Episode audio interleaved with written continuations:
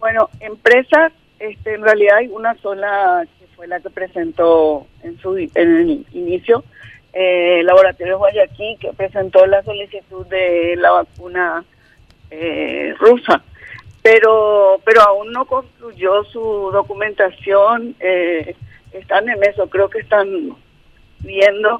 Lo que pasa es que en general ninguna empresa privada todavía está teniendo el, digamos, el poder de representación para traerlas, porque todos los productores están abocados a cumplir con los estados. Entonces, Paraguay, la misma cosa, eh, fue negociando eh, paralelamente, además del mecanismo COVAX, bueno, y hoy estamos esperando tanto las del mecanismo COVAX a partir del 15 de febrero aproximadamente, y, otras que pudieran llegar como las Sputnik y, y, la AstraZeneca.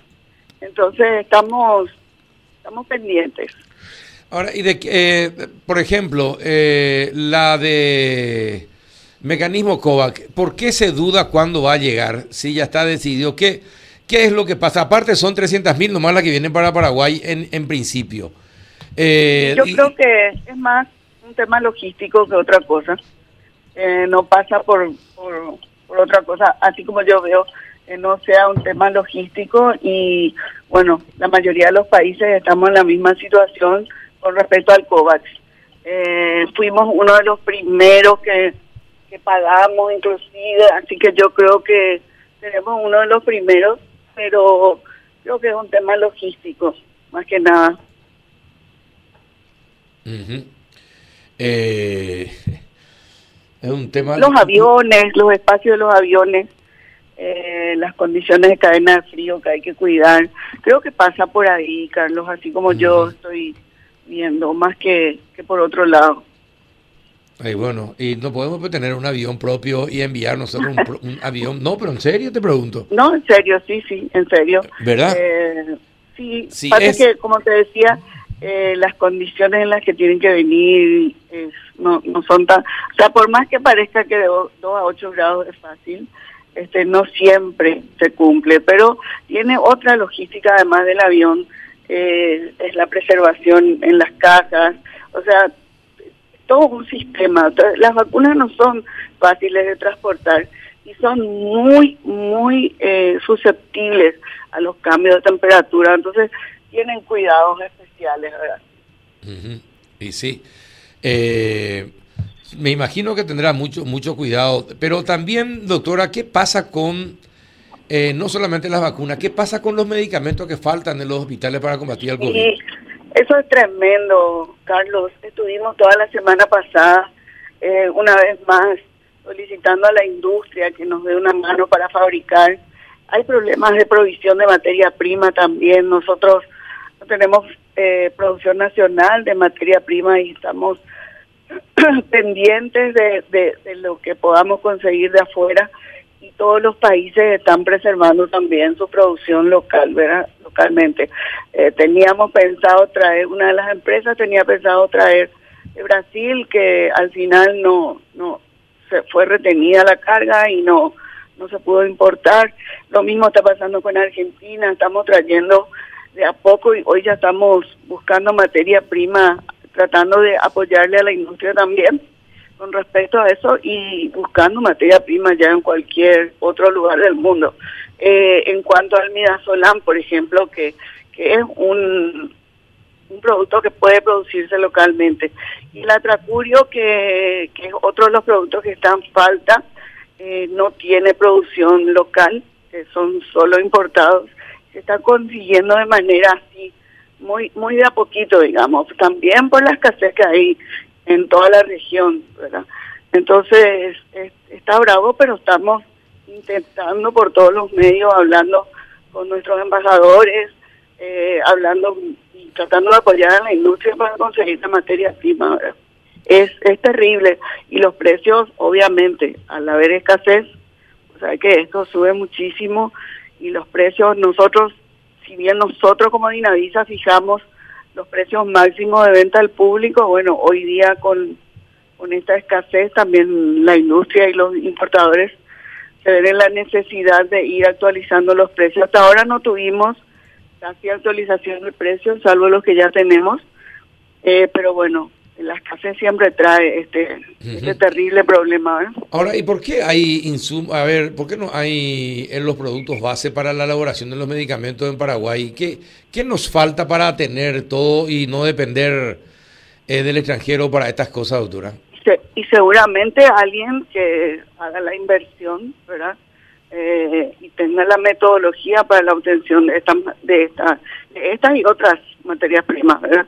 Eh, es increíble, pero los países pequeños, tampoco Uruguay, por ejemplo, los países pequeños casi no se dedican, eh, porque bueno, la verdad nunca se pensó que íbamos a pasar por una situación como esta, así tan terrible de, de llegar a la escasez, porque antes sí teníamos escasez de algunas drogas que son para enfermedades raras, pero se podía solucionar, incluso con los opiáceos, este, solía ocurrir este tipo de escasez, pero finalmente se resolvía. Ahora, en esta situación de pandemia es, es totalmente distinta y bueno, ya estamos buscando en otros lugares proveedores hacia, hacia lo que pasa es que también tenemos que cuidar que sea una empresa seria, que tenga buenas prácticas de fabricación y todo eso, no podemos tampoco traer de cualquier lado. Eh, ya hemos pasado distintas situaciones en el pasado, así que hay que cuidar también esa parte, ¿verdad? Entonces, estamos colaborando con la industria buscando proveedores también con ayuda de nuestra de nuestros embajadores incluso. Los, los medicamentos que faltan o los insumos que faltan, doctora, eh, son solamente para el tratamiento del COVID o también para otras enfermedades catastróficas? No, en realidad nosotros estamos notando la escasez en estas dos en particular, ¿verdad? El midazolam y el atracurio. Eh, no, no tengo noticia de que haya en otro producto y tampoco para otra enfermedad, pero sí en estas dos, en estas dos sí el caso es así patético ya, ¿verdad?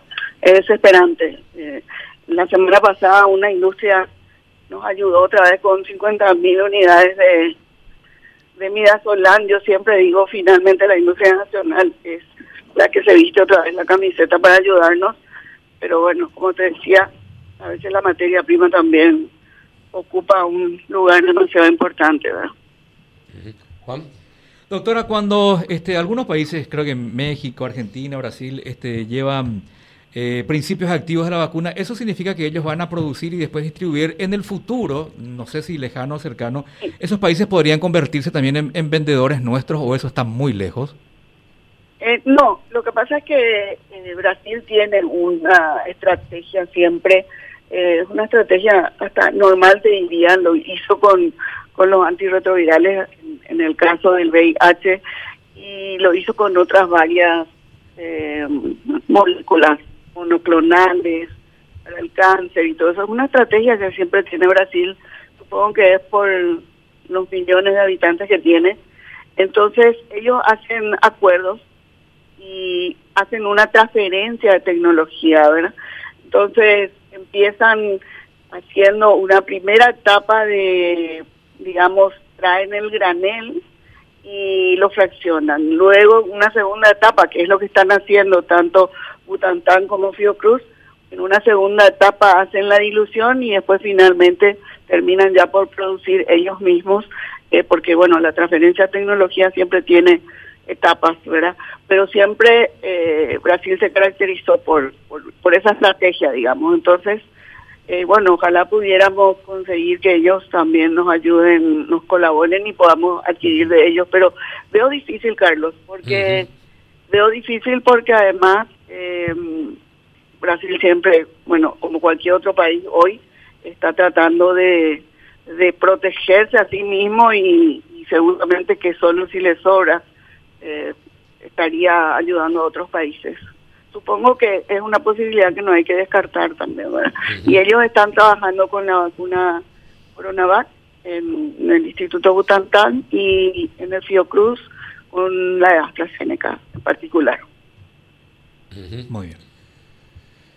Bueno, eh, perfecto. Vamos a tener que esperar a ver cuándo llegan las vacunas. nada es seguro. Es una espera, espera terrible, pero bueno, estamos todos muy ansiosos, de verdad. Pero lo, triste es que nada es seguro. Sí, Sí, creo que el mecanismo COVAX es un poco lo más seguro, ¿verdad?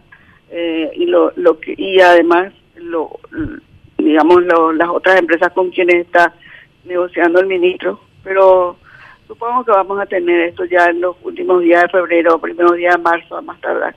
Dios quiera, estamos esperando y muy esperanzados en realidad.